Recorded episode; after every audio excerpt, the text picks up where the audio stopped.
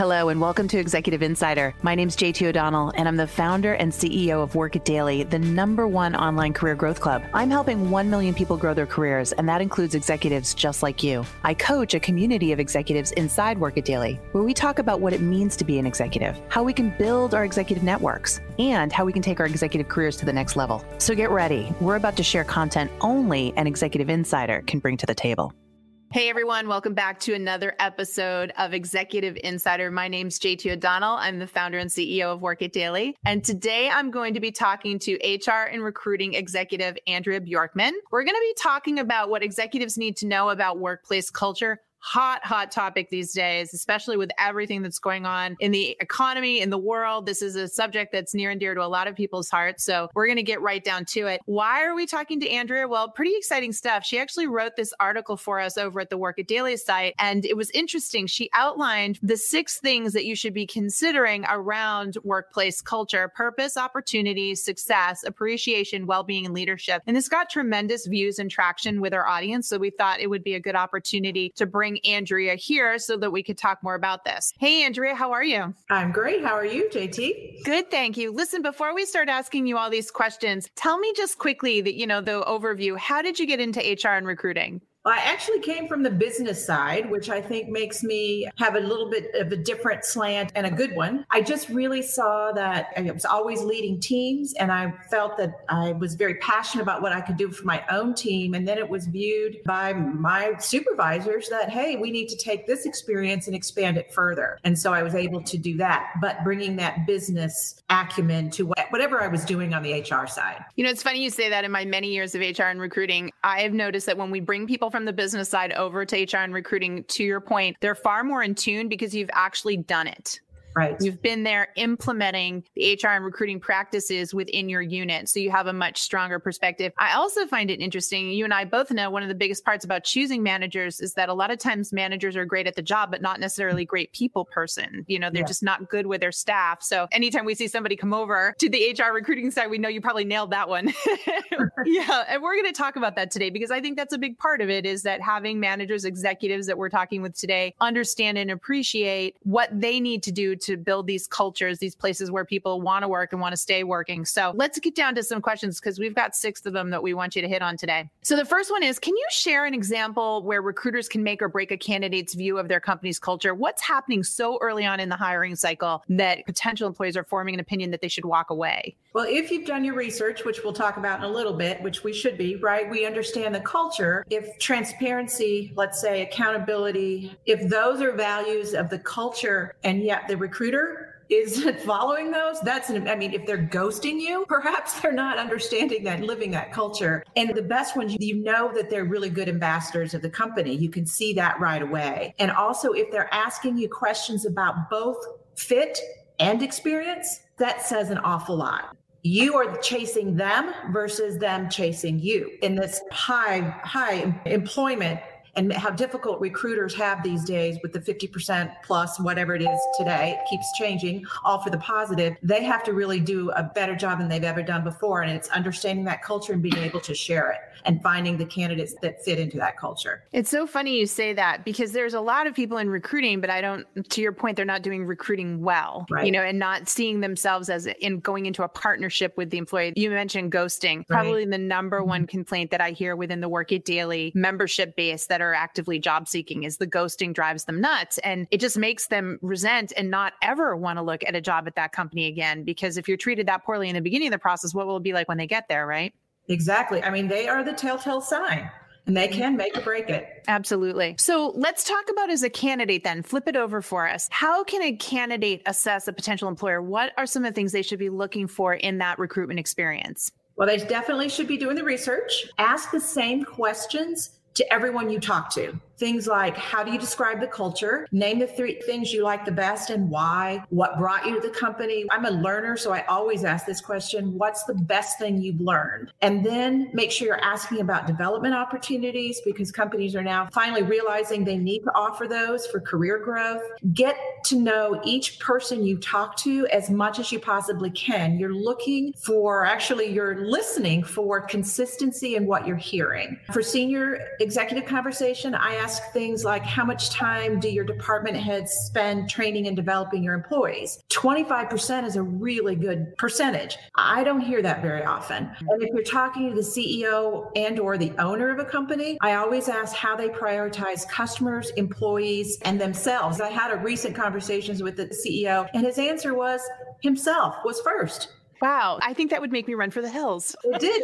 And, in retrospect, when I looked back and thought about what I heard from the other folks prior to talking to him, it was all there. Do you get like a gut feeling when you're going through it? You can almost sense something feels off. Does that make sense? You leave and go, oh, okay, they said the right things in a way, but it still felt off. Right. Yes.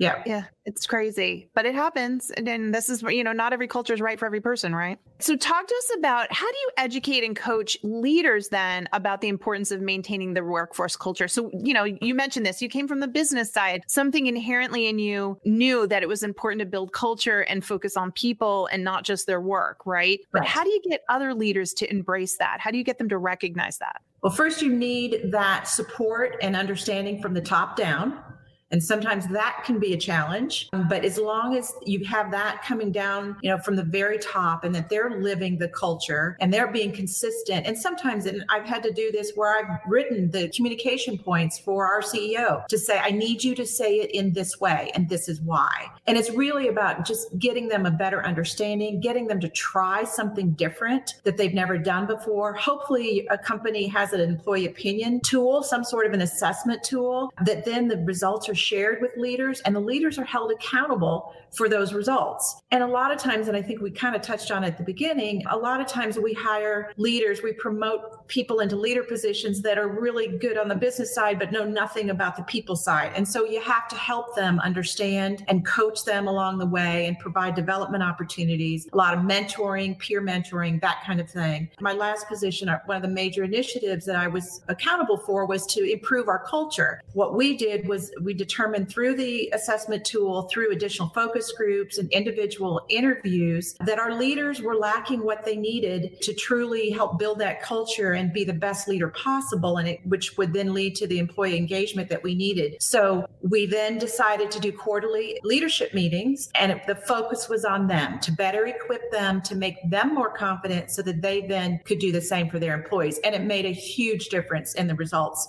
after we you know did the tool again I love this concept of surveying. I think companies are afraid to do it because they're afraid to get the results. I think we have to be careful, right? Because if we do survey, then there's an automatic assumption on the part of the employees that something's going to be done. So I love your story because it sounds like that was always the assumptive that something was going to be done based on the result. I'm curious, really quick, how did the leaders take it when, you know, basically it was called out that they were deficient?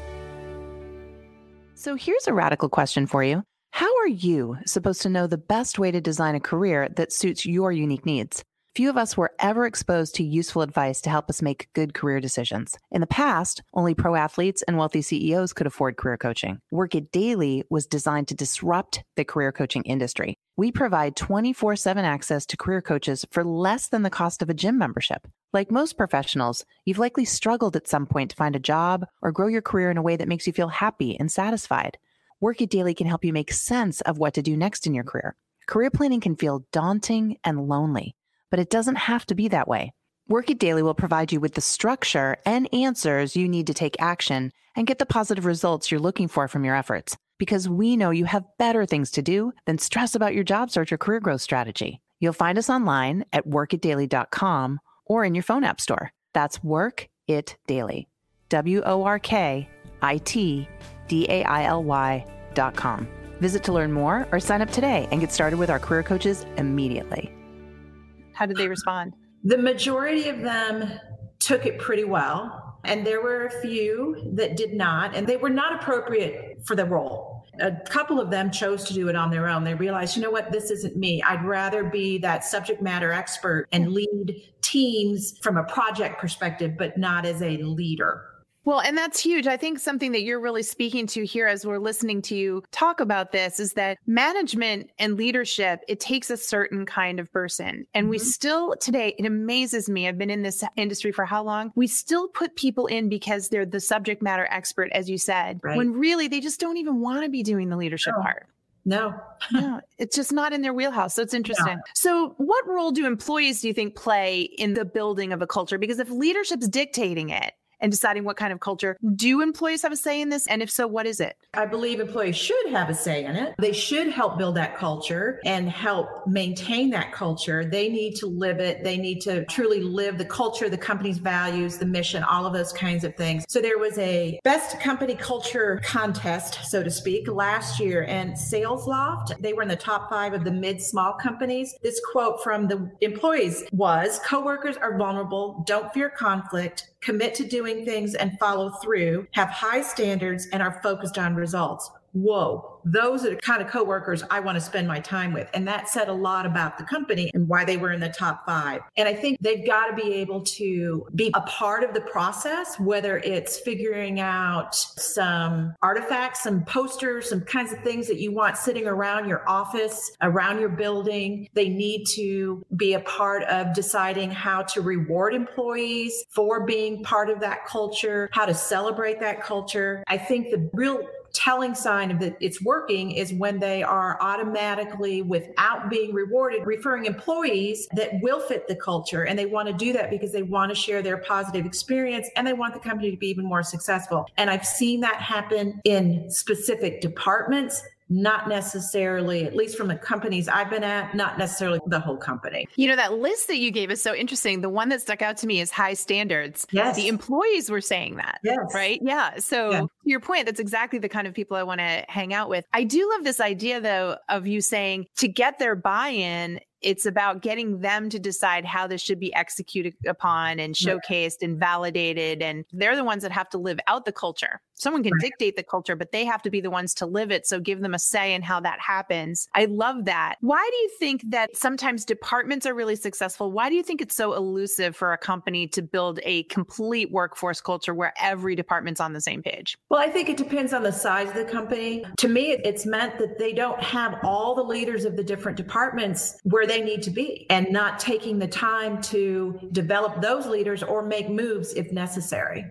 not all the leaders are on the same page. Right. It's not starting at the top, but getting them consistent across the board. So, one of the things you talk about in the article, which again, folks, make sure you check out the link, read the awesome article that Andrea wrote. You talk about, you know, weekly one on ones and the importance of connecting with employees. What should that weekly one on one time with employees look like, in your opinion? It's really easy. For instance, very rarely should it be rescheduled or canceled. Nothing says, I don't care than that to an employee. But I'm talking 15 minutes where you're just asking questions like, What's going on? How are things going with you? What do you need from me? How can I help you? And then questions that I ask that really then turn into their expectations. They bring it up without me even having to ask the question is what are some things that I should be doing more of?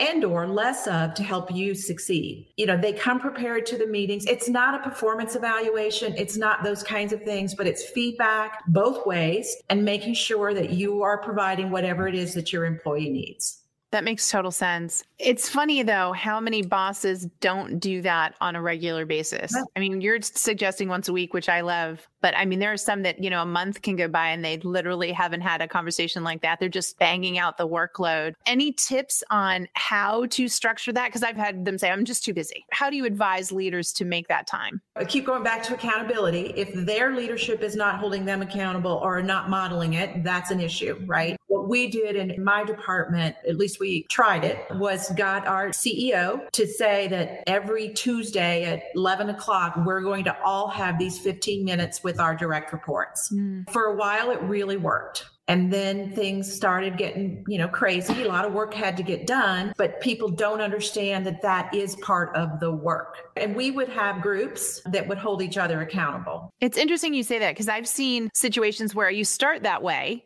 in order to train everyone. Just having that weekly time over time, they all started to communicate. So maybe you don't need to keep it after a while because you know it's getting done in other ways because right. you started it, right? You got right. that process going. Right. So sounds to me, based on what you said, work got busy. So something was working, yeah.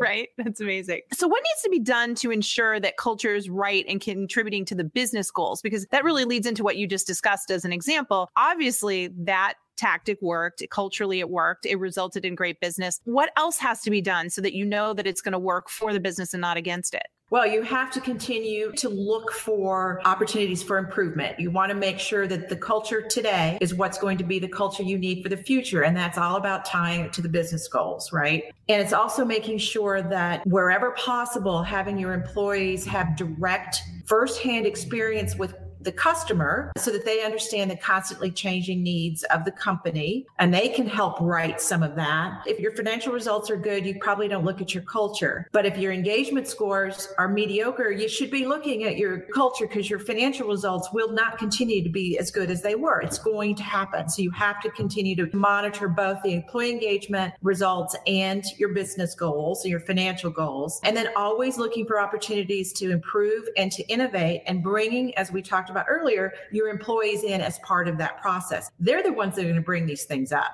And we just have to give them that opportunity and listen to what they have to say and take action where it makes sense.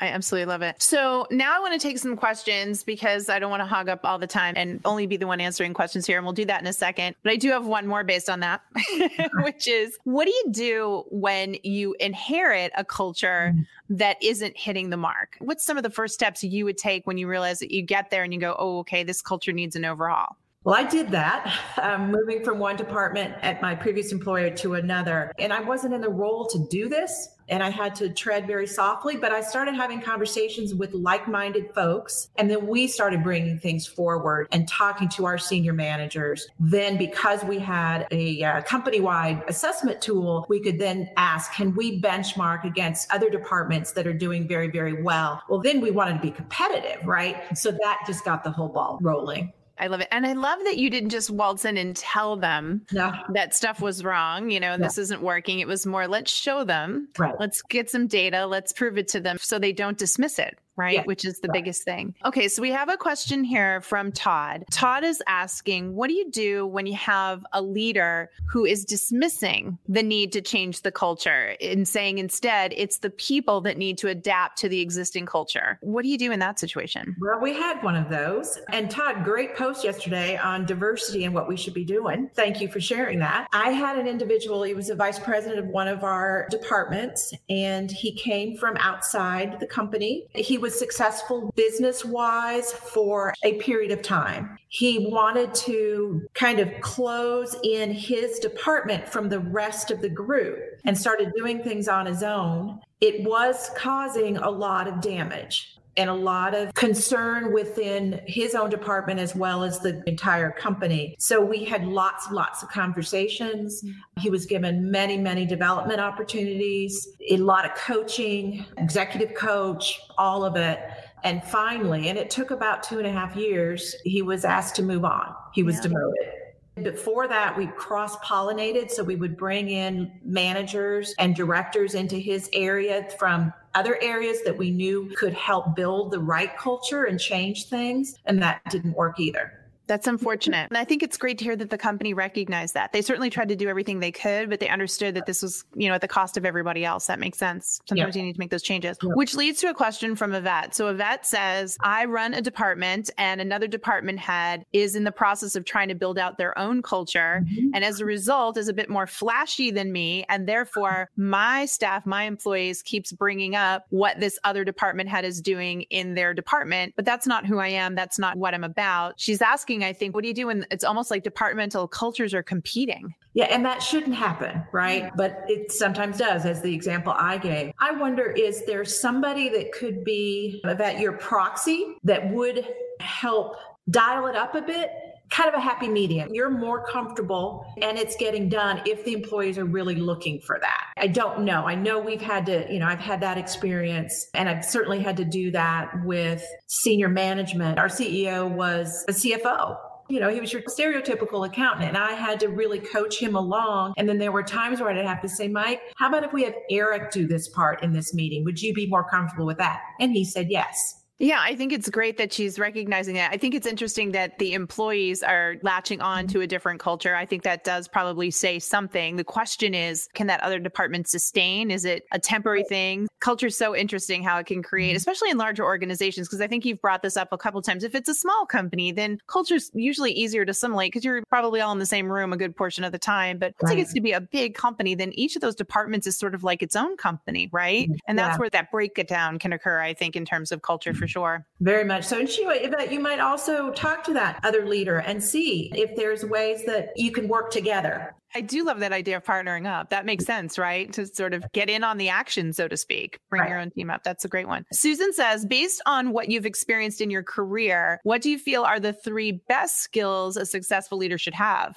Good question. Uh, definitely, you need to be a good coach. This isn't really a skill, it's a philosophy. I believe strongly in being a servant leader. And you have to be able to put yourself out there, be vulnerable, and do what's right for yourself and your employees, and think about the decisions that you make and how they affect your employees, and be willing to stand up for them, for your employees and/or your decisions when you know they're the right things. Those are great ones. And honestly, it's so rare to find leaders that have those because you really mm-hmm. orientated towards that servant leadership model, coaching others, doing what's right for others. I don't understand why more people like that don't end up in leadership roles, right? We're always going to wonder that. it's so crazy. All right, I've got a question from Dan. Dan says, Is there a diagnostic process to use for assessing a culture when coming in as a new leader? Ooh, good question.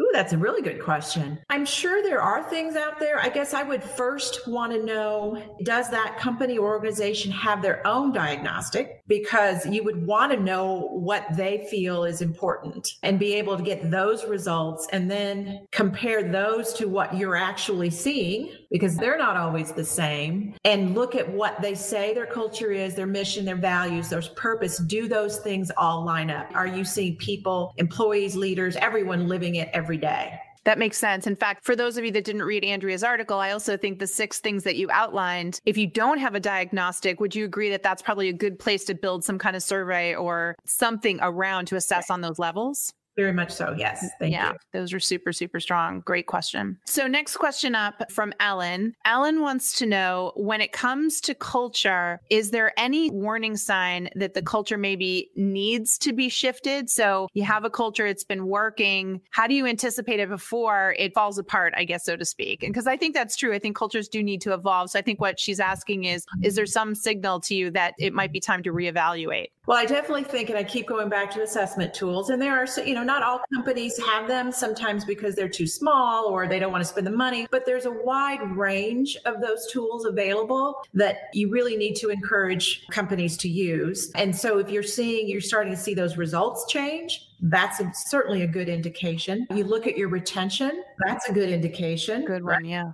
People leaving, something's wrong. You will see your business goals that you'll see results that aren't trending down there as well. And just the overall morale of the employees, you see it. That's a great one. I didn't even think of that, but the retention one, that's just yeah. a warning sign, right? People are mm-hmm. leaving for other opportunities. Something's going on culturally. So right. true. We saw this and that was one of our metrics was if any of our employees got taken away by other departments in the company, that was a positive. Yeah, I totally get it. So, Bill is asking a question What do you do when the company's had a devastating blow? Something's happened and it sends the cultural reeling. How do you get the culture back on track? Wow, that's a good question. And unfortunately, at my former company, we had two instances of that terrible thing that happened with employees. And this was within seven years, of jumped off the balcony. Oh, wow.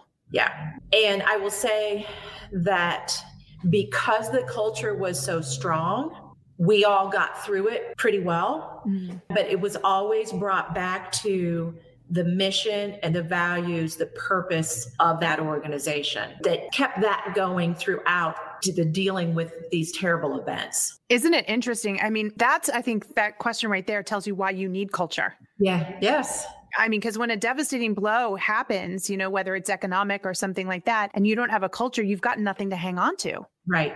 Yeah, right. it's fascinating. So this has been great. I want to give you the final word before we end today. But before we do that, Andrea, where can everybody find you, connect with you, network with you? please connect with me on LinkedIn as well as obviously within the Work It Daily. Fantastic. Great. So, with that in mind, we always give our guests the final word. What's your final thought, piece of advice that you want everyone to take away with today? Well, I hope you have seen how passionate I am about culture, and I want everyone to be the same. Culture is everything. You can only have those great financial results for so long. It's all about the people. People are the most important assets, and you have to keep employees happy. And the building the right culture, being able to continually look at ways to improve it and and innovate it is the way to make your business successful. I 100% agree with you. it's fantastic. Andrea, thank you so much. Thank you, everyone, for stopping by today. Another Executive Insider in the books. And until next time, remember what we tell you when it comes to executives being successful. If you want to win, you've got to work it daily. Thank you for listening to today's episode of Executive Insider. If you want to learn more about Work It Daily and how we can help you with your career or job search, visit workitdaily.com. If you enjoyed today's podcast, I'd really appreciate it if you subscribed and left us a five-star review. Don't forget to check out workitdaily.com slash podcast to get access to the resources and links mentioned in today's episode. Those can be found in the show notes. Again, thanks for listening, and I can't wait to share more with you on the next episode of Executive Insider.